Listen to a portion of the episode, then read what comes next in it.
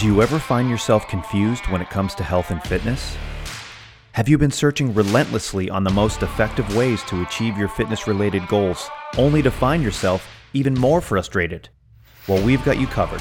It's time to learn from the best, shorten your learning curve, and truly understand how to achieve your goals without spinning your wheels and wasting precious time.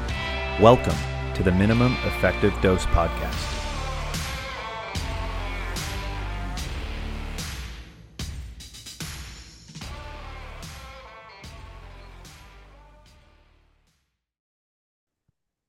Welcome back to the Minimum Effective Dose podcast. I'm here with with Brett Jones. I was going to say like the Batman to my Robin, but I don't even know what that means. That didn't make any sense. I was trying to say like the the pairing of the duo, but I just came up with nothing. Like I was trying to sound smart and yeah, it was that was just not good. So, welcome to the podcast.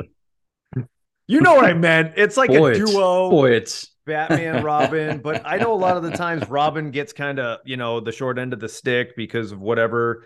So, anyways, just envision two superheroes that are good at something. And that's the analogy well, I was shooting for. I mean, you could go Batman and Nightwing because uh, that that was the older uh, Robin who uh, came back into the mix, or you could also go, uh, you know, Justice League, the Wonder Twins. Yeah, see, I, will be honest, man. Like, I don't know who the Wonder Twins are. I know what the Wonders, the Wonder Years is with Fred Savage, but I don't know who the Wonder Twins yeah, are. Uh, that's different. It's the old Justice League cartoon, and uh, if you ever look it up, it's it's not a compliment to either of us. Okay, I, honestly, it, it, there's really not much to say, anyways. Right? I always joke with people. I go, I'm good at two things: coaching and cutting grass. The rest, I got nothing. So, I mean, I'm not saying that's your case, true. but I know you're good at coaching. I don't know about your grass cutting skills, but it is what it is. I so push guys, a mower with the best of them. Yes, you can. So, um, well, now that we've wasted about three minutes of your life, uh, we're going to talk about um, client retention. Here's why. Um, in the last, I would say, decade, you're going to see, or you've probably seen, if you're in the industry, all of these individuals talking about, I can get you 100 new clients in a month or 50 new clients in a month, and you know, blah blah blah, and they're they're guaranteeing you all of these new clients to come through the doors, right? And there's nothing wrong with marketing and hiring, right? And and and hiring someone to to get you to the next level. There's nothing wrong with that. But here's one of the biggest mistakes I see gym owners make is they hire a, a very pricey, you know, service. It could be something like a gym launch. And look, I'm not saying gym launch is bad. They actually have some really, really good content, but it's an investment. So a lot of people will spend fifteen, twenty thousand dollars a year on these systems to get new people through the door, uh, new people through the door, but only to find what they're selling sucks. They have no systems that will actually keep their clients staying with them. So they spend all of this time getting people through the door, but what they're selling is rubbish. And in my opinion, get good at your craft, get good at what you do. And then you can start to bring people through the doors. But listen, if you are not retaining your clients, you don't have to get more new people through the door, which will leave. You need to learn how to retain the current clients that you have. And, and I don't care if you're uh, in physical therapy, physical therapy, massage therapy, personal trainer, you name it, any type of client uh, relationship. It could be sales, it could be whatever. You need to have a strategy on how to retain clients because retaining a client is is one of the best ways to be the most profitable. So, you know, here's some simple math for you. And this is something that a, a lot of people do not focus on. So let's say, and, and again, I'm going to bust out the calculator just to make sure I'm doing this correctly. But let's just say you're running personal training sessions, right? And you're running uh, those personal training sessions, and they're eighty-five dollars, uh, eighty-five dollars per session. All right. And let's say that we take that 85 and we miss some days, but we times that by 50. All right. That's $4,200 a year. So if you double that, that's almost $8,500 a year, right? So you've got $8,500 a year that you could potentially make if you train a client twice a week for the entire year. You do that over the course of 10 years, you're going to have $85,000. that's the thing people don't think about. They think about trying to get new people, new people, new people, but they're not doing the math and they're not looking at the value, the total value of a lifetime client.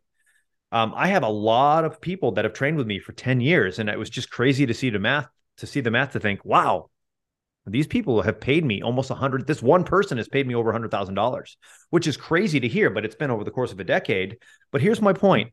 Before you spend all this money on trying to acquire new clients, you should focus on retaining the clients that you already have. And, and that's what we're going to talk about today. We're going to talk about some simple, simple tips for client retention. And uh, this is going to be 10 tips. It's going to be like a top 10 list. And uh, this is something that I sort of wrote a long time ago. And Brett and I uh, discussed, um, you know, a handful of these topics. And he's going to add his two cents worth as well. So uh, let's start with number one build a rapport.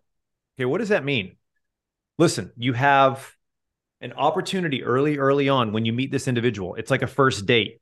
That is when you want to build your rapport with your client. Why is it important? Because if people don't like you, they're not going to spend money to train with you. So when you first meet someone, it's like a first date, right? First impressions are everything. So you have to be able to build a rapport. And how do you do that? Well, a lot of the times you have to ask a lot of questions and then just shut your mouth. Let them answer, let them speak, do not interrupt them and ask them about their job, their kids, their likes, their dislikes. Um, you know, just listen, ask them the questions and then listen because um, if they don't think that you care about them and their well-being and their success, they're not going to spend money with you. And it's it's the old saying, you know, people um what was it? People don't know how much they care about you until you show how much they care, or something along the lines of that, right? That's you people don't care how much you know until they know how much you care. Yeah, see, I'm I'm a mess today. It's this and and Batman and Robin. I can't get it together today. So good thing Brett does, but it's the truth. And and I always hear Coach Boyle talk about this: be a, a certified nice person, right? The CNP. Be nice. That's like the first thing. And and they say it in Roadhouse. So if it's said in Roadhouse and it, Mike Boyle says it, it's got to be good. It's got to be true. It's got to be true. I saw it on saw it on the internet. Yeah, I mean, building rapport. Um, you know, I'm I'm not the world's biggest sports fan, but when I was actively training people here in the Pittsburgh area, I could tell you what was happening with the Steelers. I could tell you what was happening with the Pirates, and I could tell you what was happening with the Penguins. And those are just super easy areas to start to, you know, build a little bit of rapport and friendship and and start conversations. Bah, God, you see that move the the the Pirates made in the seventh inning? My goodness, I, I can't believe they subbed him out. Like just little things like that. If if you're in your area, you're going to talk about New England, Boston Red Sox, and I don't know if you guys have a hockey team. I, I don't I don't follow it that uh, that closely. No, they they really not really. No, just for clarity, are you talking real pirates or the Pittsburgh Pirates? Because you know there are real pirates. Just just, just, Pittsburgh Pirates. Okay, I just I wasn't sure if we were going like Bermuda Triangle, like talking about you know disappearing no. ships. Okay, so no. we're talking about the Pittsburgh Pirates. Um, Pittsburgh you know, all joking aside, um, I'm pretty sure that Boston does have a lot more championships in general than Pittsburgh. But whatever, we can talk about that wait later. Wait a second. Uh, we'd have to second. do the math. We'd have to do the math, but I don't know. It's tough to beat Boston with the Bruins, right, with next... the Red Sox, with the Patriots next podcast we'll have run the numbers and we'll see who you can really do that because I don't care. You can, you you can run all the numbers because I don't care. I really don't. I really don't care. So, but this is an example of building rapport, mm-hmm. right? This is being able to take a conversation, go in a couple different directions, have some laughs, you know, have that easy, open conversation remember well a hopefully you remember your clients names but uh, remember what they've got going on. Hey you know you you told me last time about your mother-in-law. How how's she doing? Like is she uh, yeah. she doing okay? Um all of those things. Hey I, I, know your kid had a big game coming up. How how how'd little susie do? Um you know all of those things are just really good but uh, to the point of certified nice guy and, and everything else like greg rose talks about it. If i don't want to go have a beer with you probably not going to hire you. Yeah. Because you're probably just not much fun to be around. And, you know, you, yes, people are there for results. Yes, people are there to, to get their work done. They have to enjoy doing that and they have to want to invest in being around you. And um, I've developed friendships over the years. I've been in this business for over 25 years now. I've moved and, and but wherever I've gone, I've had long term clients. And part of that, big part of that is just being able to build rapport. Absolutely. And, you know, if number one is, uh, you know, to build a rapport, number two is, is to connect on a personal level. And, and those two definitely go together. And, and Brett just discussed on that is, you know, you gotta, gotta kind of know what's going on in their lives. And, uh, here's a perfect example. If you train someone on a Wednesday or a Thursday, at the end of the session, you go, Hey, uh, Hey, so and so, it's good to see you. Have a great, uh, you know, obviously you're talking within the session. Any plans for the weekend? What do you got going on this weekend, next few days? They're going to be like, I've got blah, blah, blah, blah, blah, blah, and blah, blah, blah. All right, cool.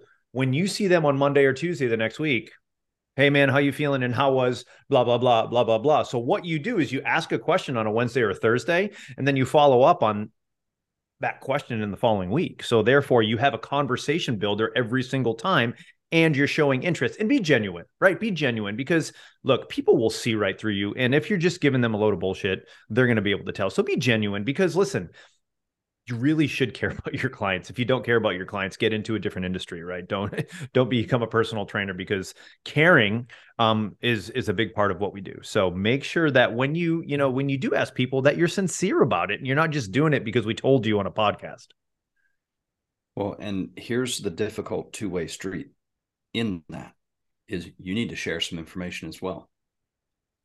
And you're you don't need to reveal the deep dark stuff right? Exactly. Um this is where you're sharing you know it's okay it might be a little more surface level. It might just be some plans for the weekend.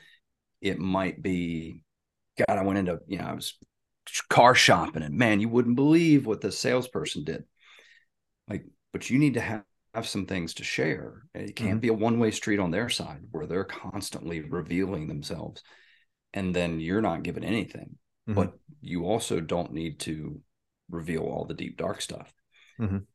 that that person that's coming in while they may be a friend and they may care about you it's their hour and so it's not your therapy time it's their therapy time and so you can't you know un- unload and use your clients as your your therapist or your sounding board um you, there's there's communication, there's rapport, there's a personal connection, but it's it's with some guardrails, right? So um, and and I I've seen um, I've seen trainers make this mistake. I've seen trainers go too far uh, involving somebody in their life, um, and it ends the training relationship.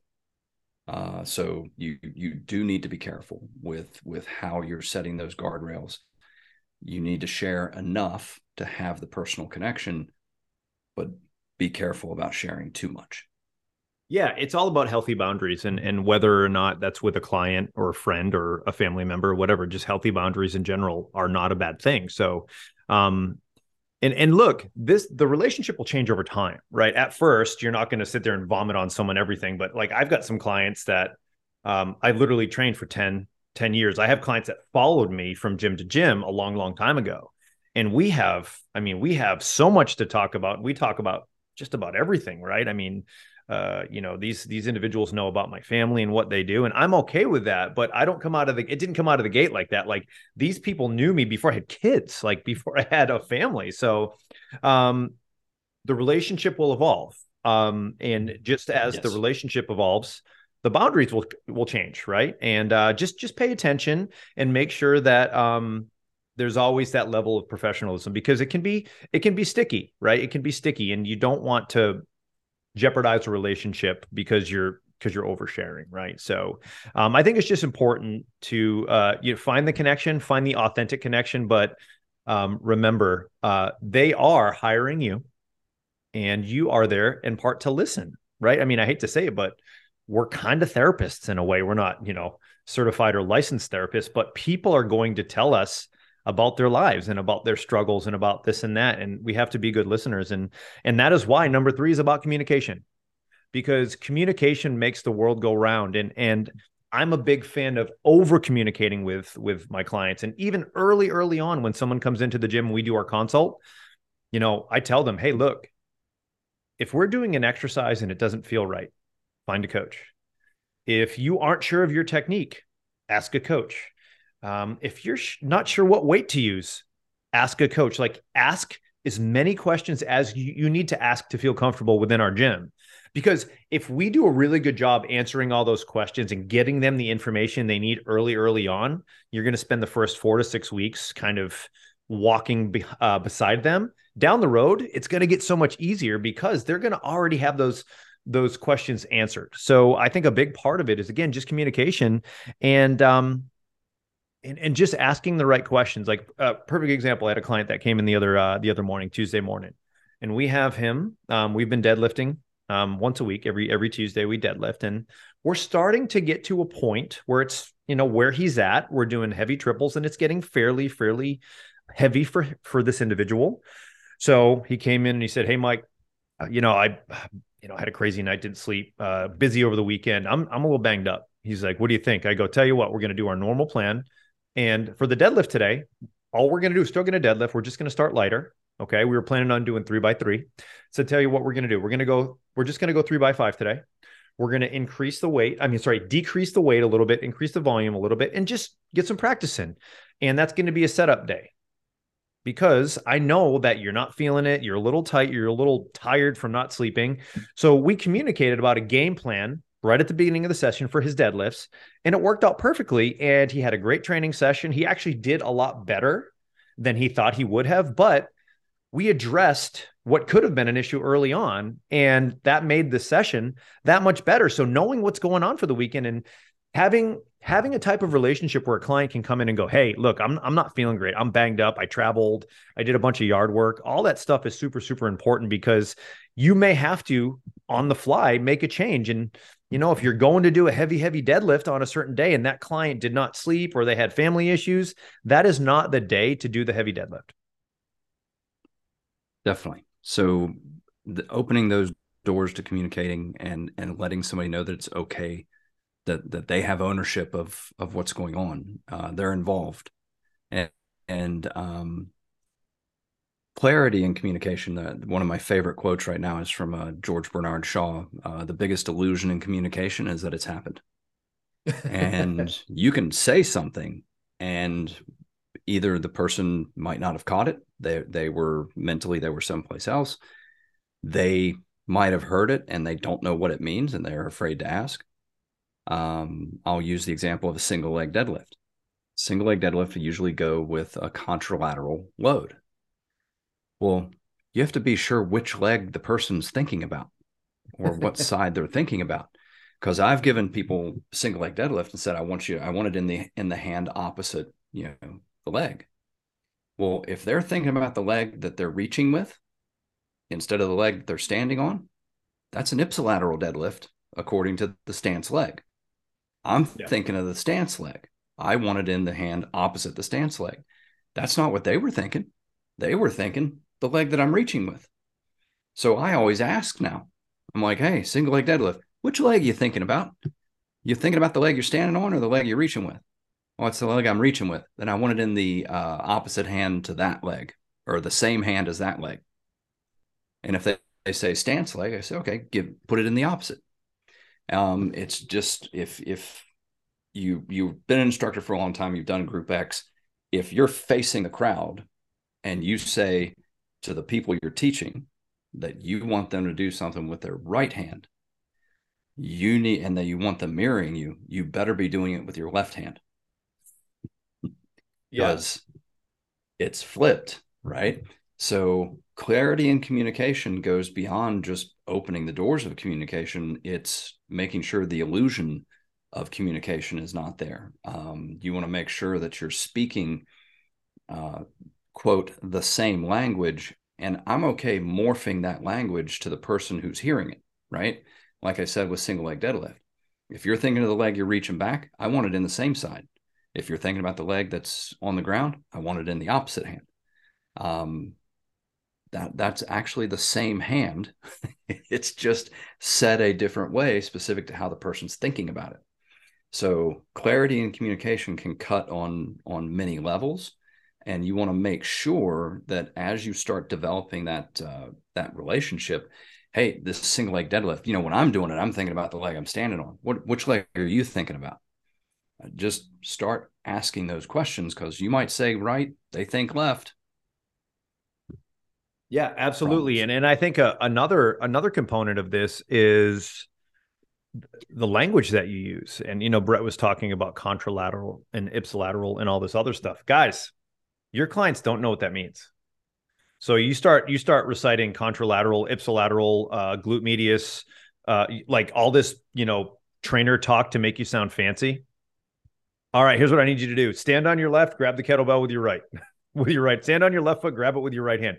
We so we do a cage assisted single leg deadlift in our group training program.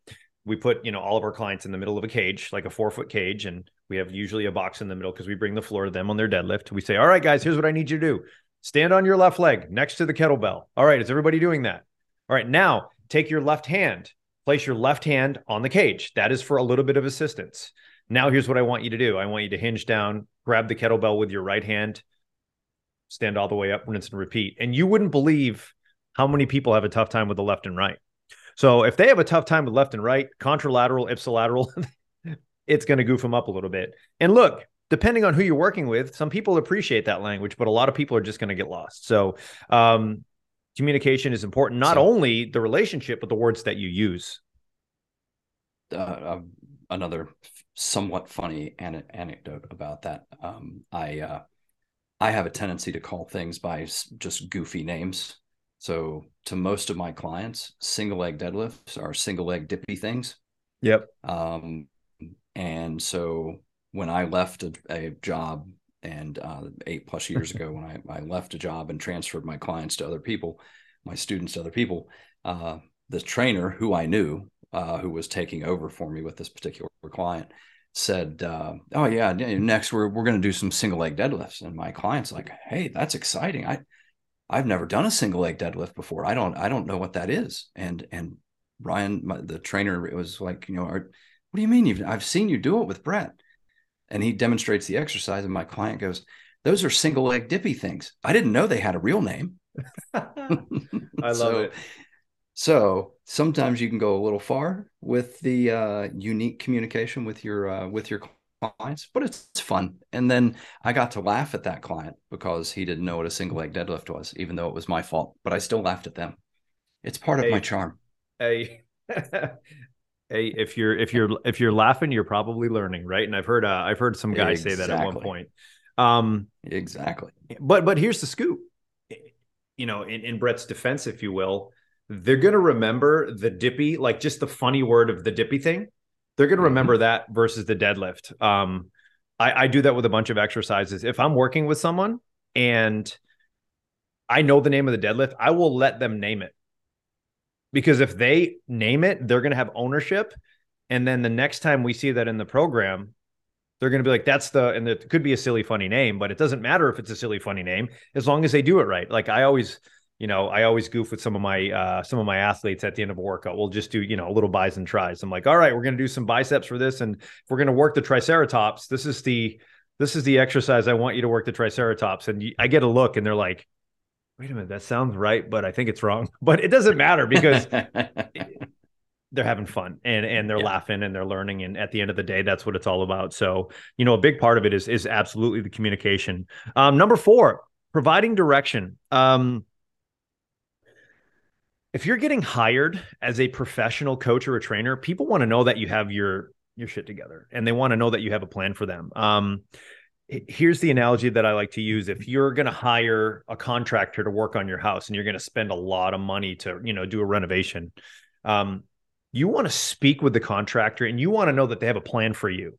You know, step one, step two, step three. They want to be as organized as possible because if if you meet with them and they have a plan and they seem to have their you know their stuff together you're more apt to hire them if they go yeah we're just gonna we're gonna do some different stuff next week and see how it goes i mean that wouldn't work in the world of hiring a contractor so why would that work in the world of hiring a strength coach or, or a personal trainer and um you know i think just just letting your clients know that you always have a plan for them um, is a good thing. And it doesn't have to be this long term, this is our 10 year plan, but it could be with one exercise. Like I was uh, doing some uh, working with a client, ACL, 10 months out. She's she's getting getting to the point where she's ready to get back out on the uh, out on the pitch here. And uh, we started we're we're incorporating um, a ton a ton of single leg work right now. Every single time we train, there's a single leg variation.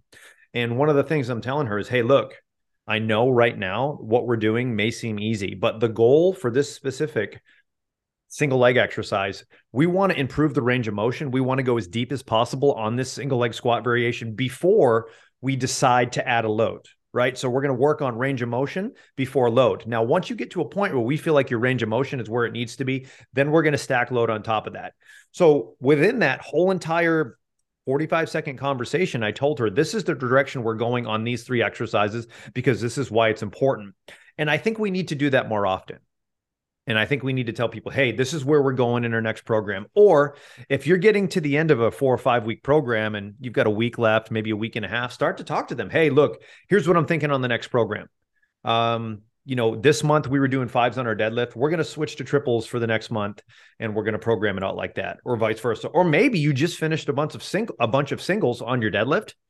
Now you're going to reboot. You're going to go back to fives but you need to let them know about that process because if they don't know what you're talking about, they're going to be like, well, I did 200 last week for one. Why am I doing 160 for five? And it's like, well, because we're actually rebooting a brand new cycle. So I just think that the communication aspect, but making sure that when you communicate, they know that you have a plan, it's super important. So make sure you provide direction and, and let them know where you envision the journey. And I would pair with uh, direction perception. Mm-hmm. Uh, was having a client a conversation with a client, um, and they were saying, um, my the student was saying, and, and, I use student and client interchangeably, much to the chagrin of of uh, certain uh, people. But uh, I, um, so I'm, I'm I'm working working with this person, and and they they literally said, "Well, I haven't worked out in a year," and I'm like, "Well, wait a second I've been around during that year. I happen to know for a fact that you have worked out. it's yeah. you have not not trained in a year. I'm like, wait a second, do you? And I stopped him. I said, "Do you did you hear what you just said?" And they're like, "What do you mean?" I said, "You just said you hadn't trained in a year. I've been here. I you've sent me the videos. I know that you've trained this year. What's going on there?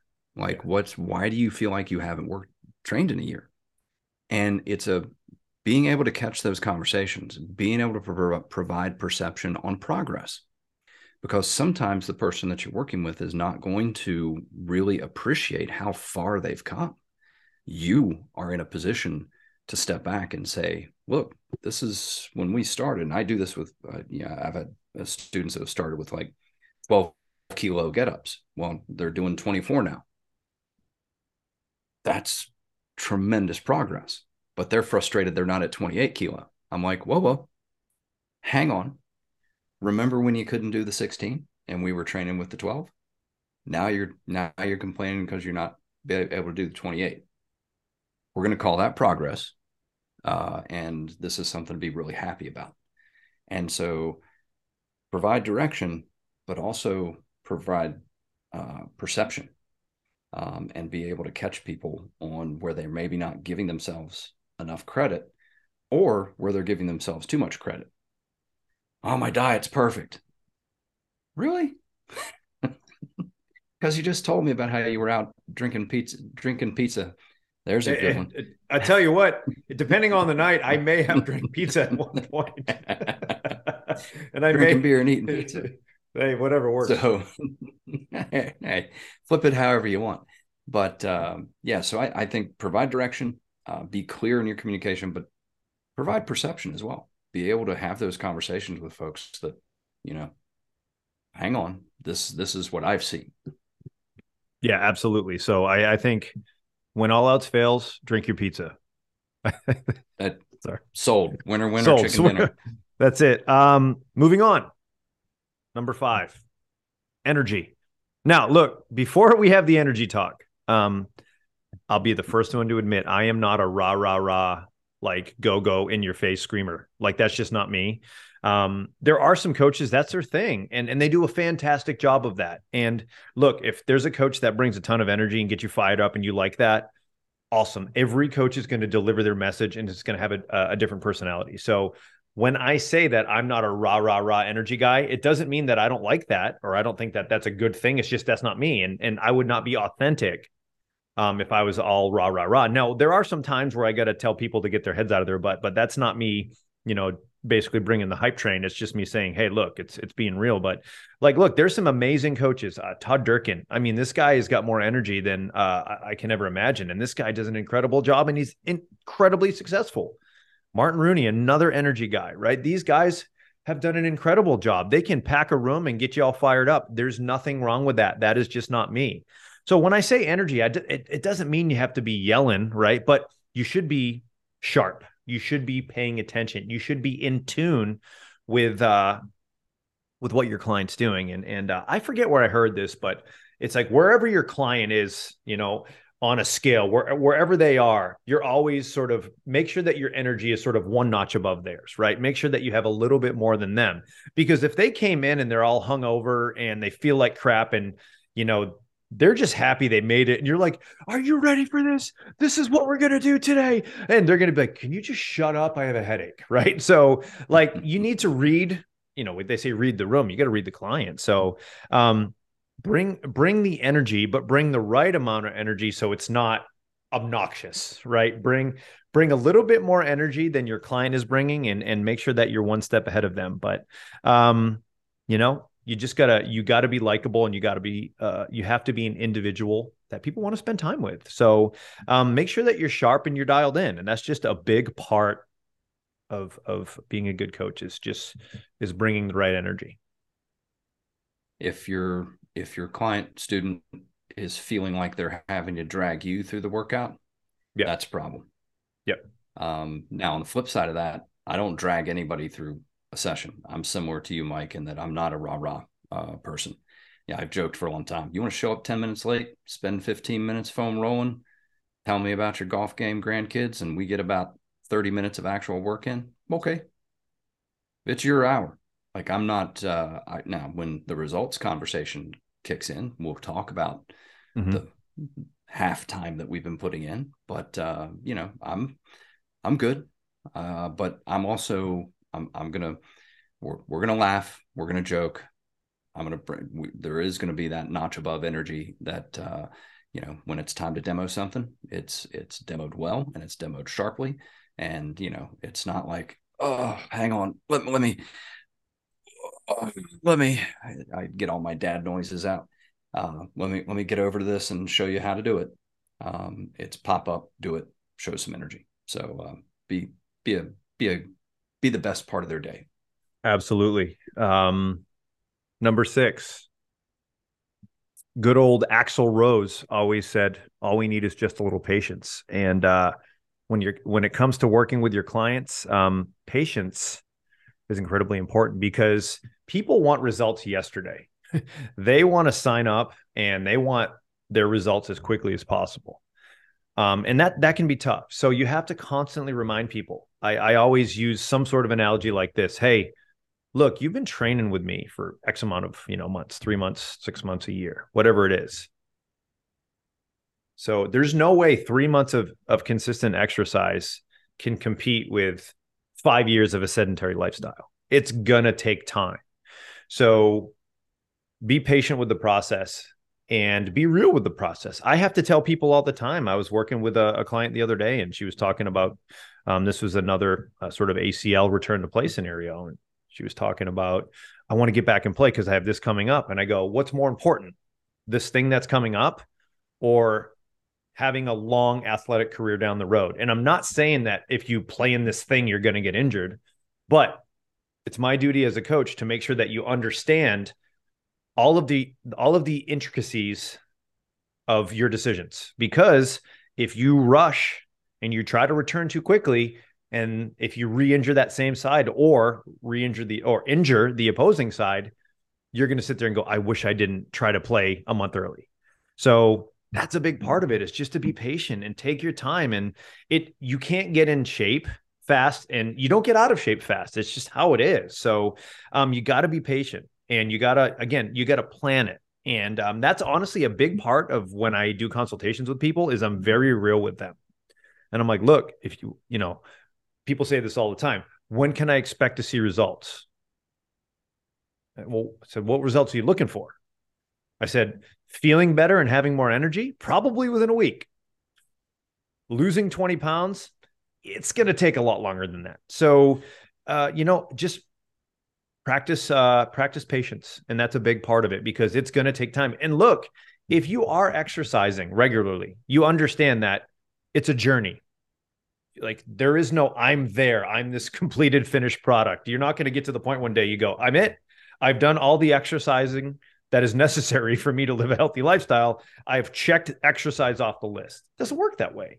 Um, so just be patient, take your time. Um, you know, it's just you're not going to have you're not going to have killer workouts all the time. I, I, forget who said it, but I always I, I love using this idea of using the rule of thirds when it comes to your training sessions. A third of the time, you're going to have a killer session. Another third of the time, it's going to be okay, and that last third, it's going to be crappy. So if you go into your week knowing that there may be one session if you train three times a week that isn't going to go great, that's okay. That's just part of life.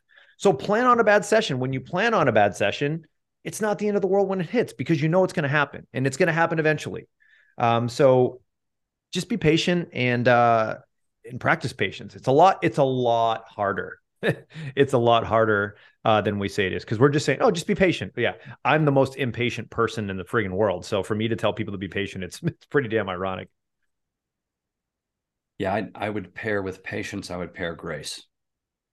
Uh, you need to give yourself some grace um, you know a, a, lot of times we we get into this idea of somebody feeling like they failed uh, because of x y or z um, sometimes ted lasso is is the right direction to go you know big whoop. Like well mm-hmm. i did this and it didn't work. Okay. Yeah. Moving on. Like be a goldfish. we, we tried that. Be a goldfish you know three 10 second memory whatever it is. Um, I, I think um, and I and I talk about it in the in the book. Um, you know, if you always give yourself an out or you never give yourself an out, both of those are the wrong direction.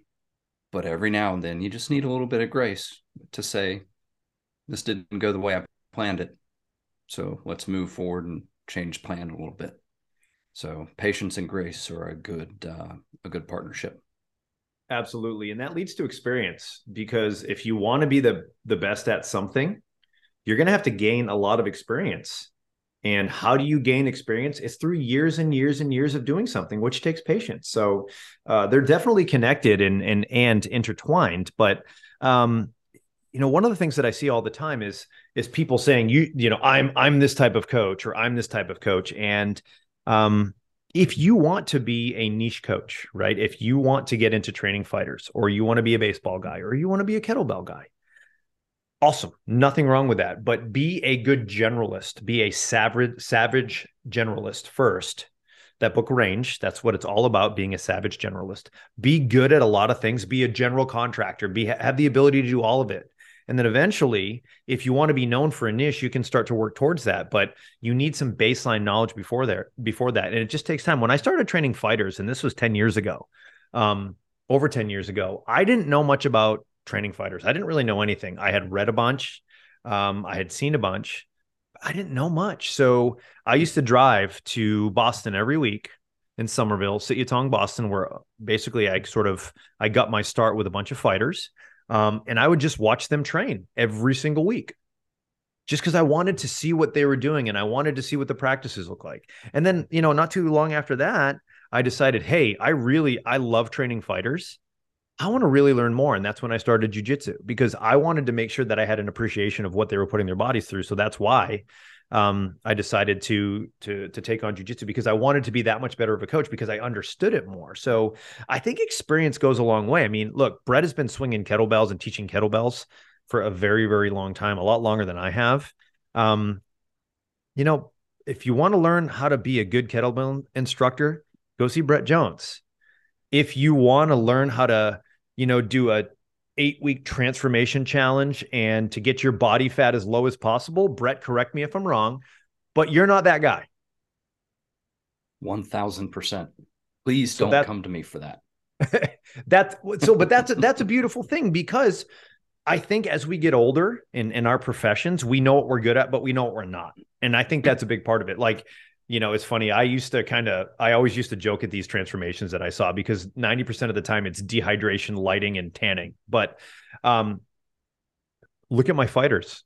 We do transformation challenges three to four times a year. I mean, it's not on purpose. The goal is not the transformation challenge, but when you have to, you know, train someone and get them to the point where they're cutting a bunch of weight and they're going to only be at that weight for a little bit, that's a transformation. It's just not it's not healthy when you dehydrate yourself and lose 10% of your body weight in water. I mean, so look, here's the message. If you want to be good at something, get really good at something and can continue to refine it and then eventually you can coach other people on how to be good at that thing but if you can't if you don't have success like brett before before i even did a kettlebell course, I looked up Brett Jones and I knew he knew what he was doing. And I knew that, hey, if I just reach out to this dude, I'll probably get some good information. And, and it worked out quite well. But, you know, like I said, if I went up to Brett and I said, hey, I want to, you know, I, I, want you to show me how to get a 10 pack of abs and this and that, it, it wouldn't have been, uh, it wouldn't have been a good fit. So, um, there's nothing wrong with trying a niche and working towards a niche, but the biggest mistake people make is they go, I'm going to be an online transformation coach.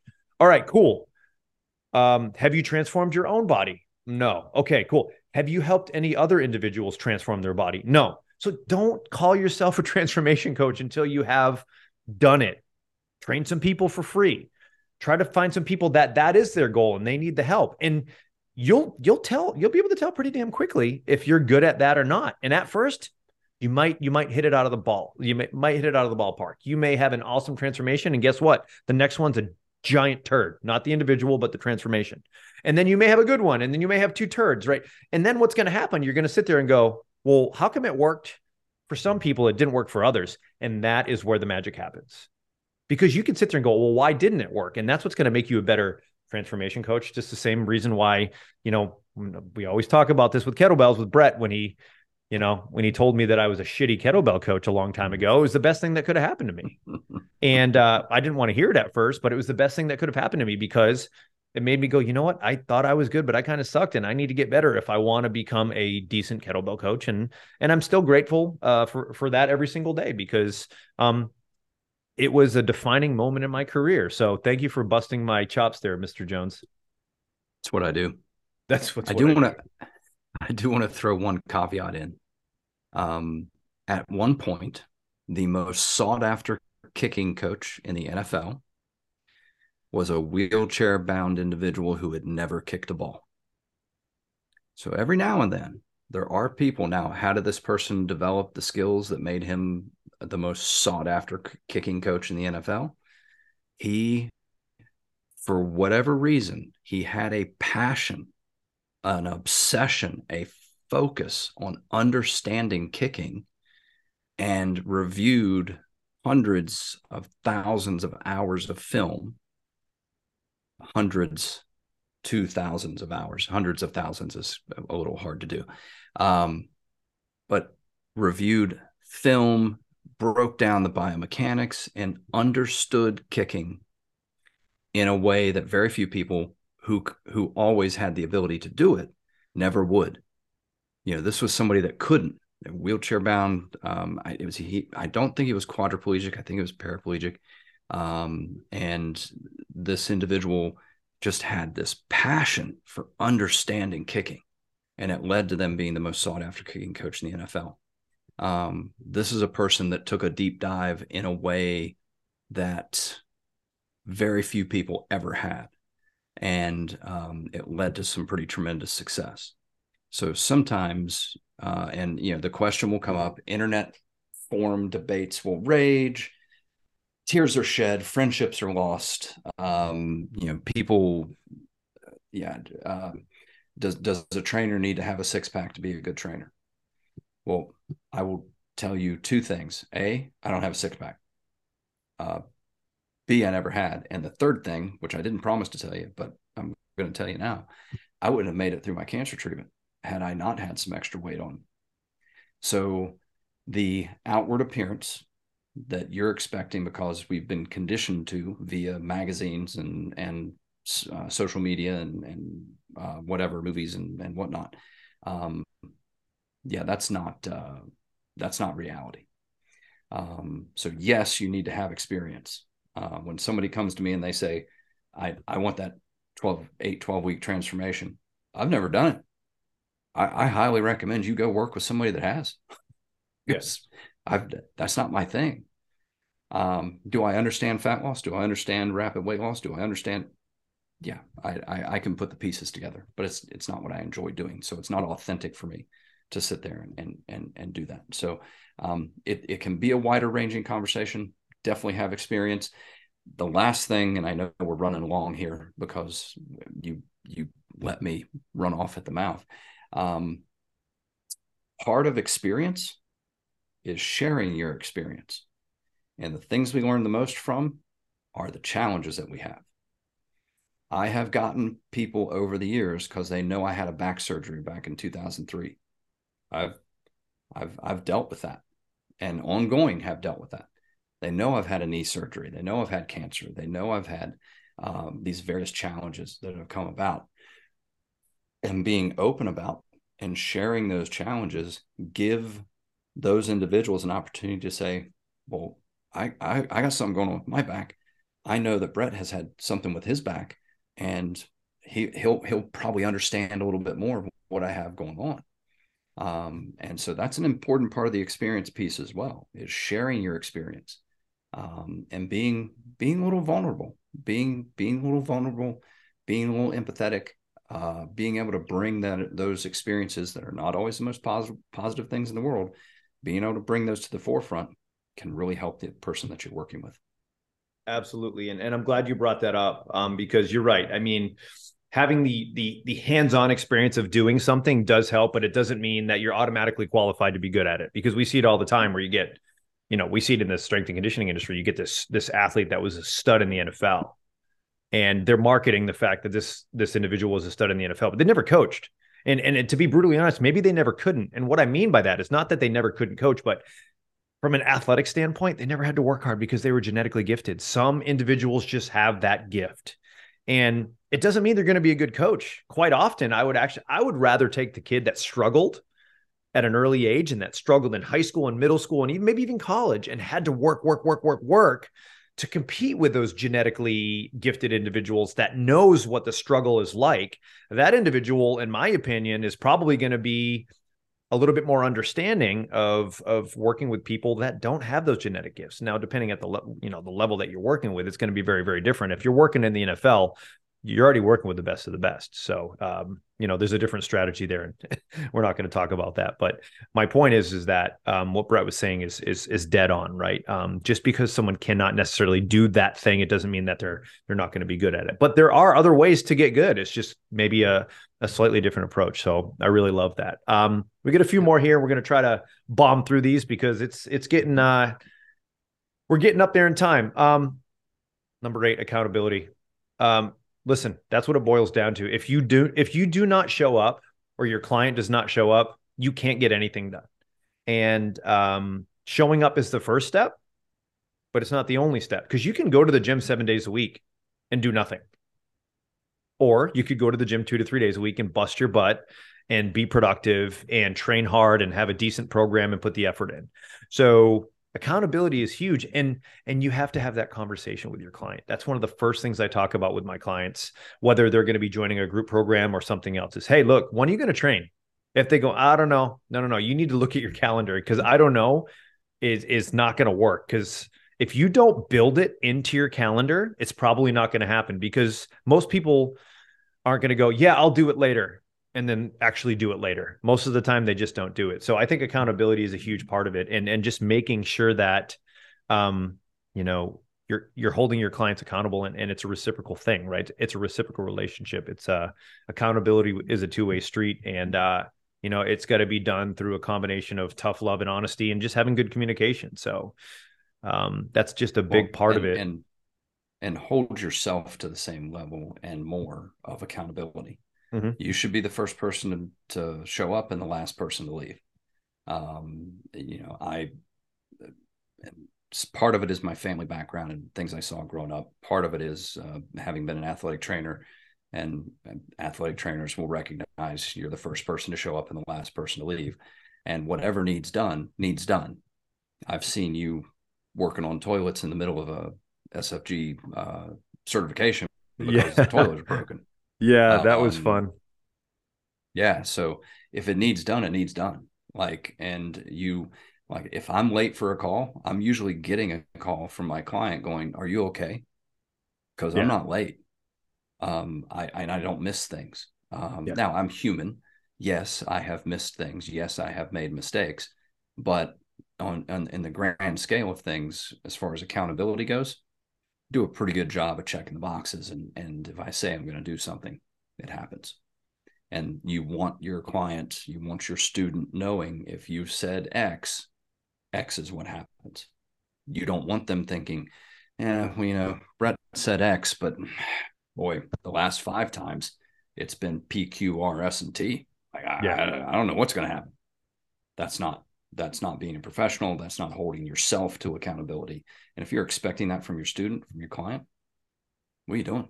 Like, your personal accountability really matters. Anyway, moving on. Number nine. Yeah.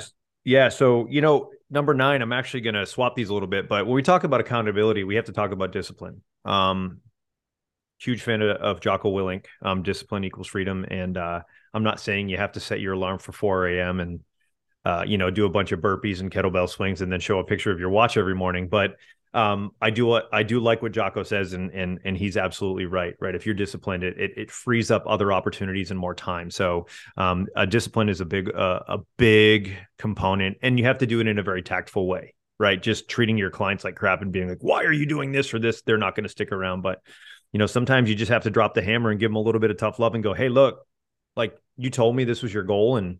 You told me you wanted to put the work in but we're just it's it's not happening we need to make some changes and uh you know, you don't have to be negative per se, but you just have to say, look, these are the things that we talked about and it's not happening. What can we do?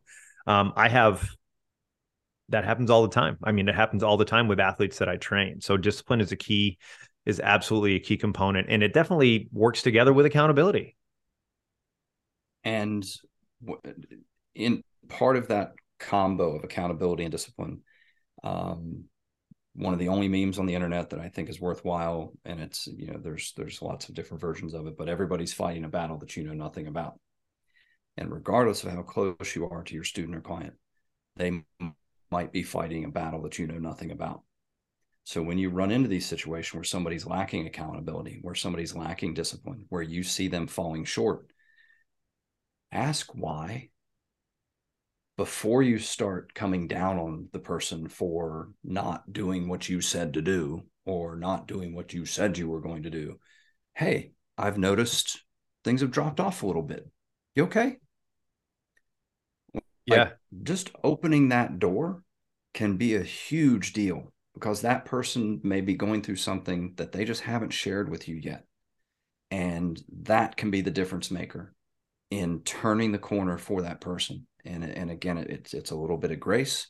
It's a little bit of of realism uh, and it's just that willingness that empathy to say you're you're missing the mark. You okay? Yeah. like that's a huge moment for a lot of people. And you might be the only person that has noticed or has even inquired and that could be a monumental moment in your relationship or maybe their confidence right of them saying, you know what, like, man, they, you know, my coach noticed that I I haven't been myself. That's that's pretty awesome, and they're pretty aware. They're pretty tuned into what's going on, and um, it, it's uh, it's a pretty cool thing when you can kind of read people like that. Um, my wife has this strange ability to read people like a book. I don't even know how she does it. I think she should, you know, start like a tarot card reading business or something. She can the stuff that she's able to do, but you know, look at the situation, communicate, you know, if you have to drop the hammer a little bit make sure it's for a appropriate reason and you understand you know what the context is. Like if they're just being lazy then cool you can drop the hammer. But like brett said you have no idea. But anyways last one and then we're gonna we're gonna shut it down. Um speaking in the positive uh if someone's deadlifting and it doesn't look it doesn't look great i think telling them that it sucks is probably not the best approach. Um but what you could do is say hey look you mind if I give you a couple pointers? I think when you pulled off the ground, I noticed this and this. Do you mind if I help you with this or we dial this in? So speaking the positive, right? If if there is something that needs to be fixed, be positive about the situation. Just don't say that it sucks or it blows or it's a terrible thing. And and I've heard you say this, Brett, the compliment sandwich, right? Um, give them a compliment. That's the bread. Tell them what they need to work on. That are the meats and cheeses, because you're not going to put vegetables inside a sandwich because then it's no longer a sandwich. It's more of a wrap. Anywho, and then we've got the other piece of bread. So the compliment sandwich is you just you you surround the uh when I say negative part of the conversation, that's not what I mean, but you surround the area that needs improvement with a little bit of love, and that's a compliment sandwich. And uh speaking the positive, because um most people do not respond well to negativity. Um, most people want to tell you to go f themselves if that's the case. And um, I I literally haven't met anyone yet that is like, if you speak to them, and I've never done this, but I can't imagine being like you blah blah blah beep beep beep beep beep beep and then being like okay coach i'll work harder for you now like that doesn't work so uh speaking yeah. to the positive guys and uh as we close um you know I, I think the message here is is twofold right is one if you want to be successful in this industry retention is way more than way more important than acquisition because if you can retain a ton of clients you don't have to worry about getting new ones and then two be a nice person because people are not going to want to hang out with you if you're a turd. And that's all I got. Well, the retaining clients and getting client referrals is the secret to a good business. Mm-hmm. And if you're bringing a bunch of people through the door that don't stick around, they're not sending anyone to you because they've already been there, didn't have the experience that made them want to stay. So they move along. So you want to build a sustained business, do a good job, have that client retention, student retention, have that ability to get those referrals from those individuals and be able to say, yeah, well, Judy's been here for 11 years. She's she's doing great. Um, you know, be, be able to have those conversations and yes, be nice. Be nice. Um, that is uh we'll, we'll go roadhouse rules on another uh, i i have an idea for our infographic. I'm just saying. But um but yes um so yes be nice and um a little grace. A little grace goes a long way. Well brett Thank you as always, my friend. And to our listeners, thank you so much. If you could do us a positive, uh, if you could do us a big favor, I can't even speak today. I don't know what's going on with me. If you could do us a huge favor and give us a positive review in whatever platform you're listening to, that would be fantastic. And we will see you on the next episode. Hey, friends, thanks so much for listening. If you enjoyed this podcast, we're going to ask you for a favor. Please leave us some positive reviews be sure to subscribe and share with your friends, family, and colleagues. Thanks again for listening to the Minimum Effective Dose Podcast.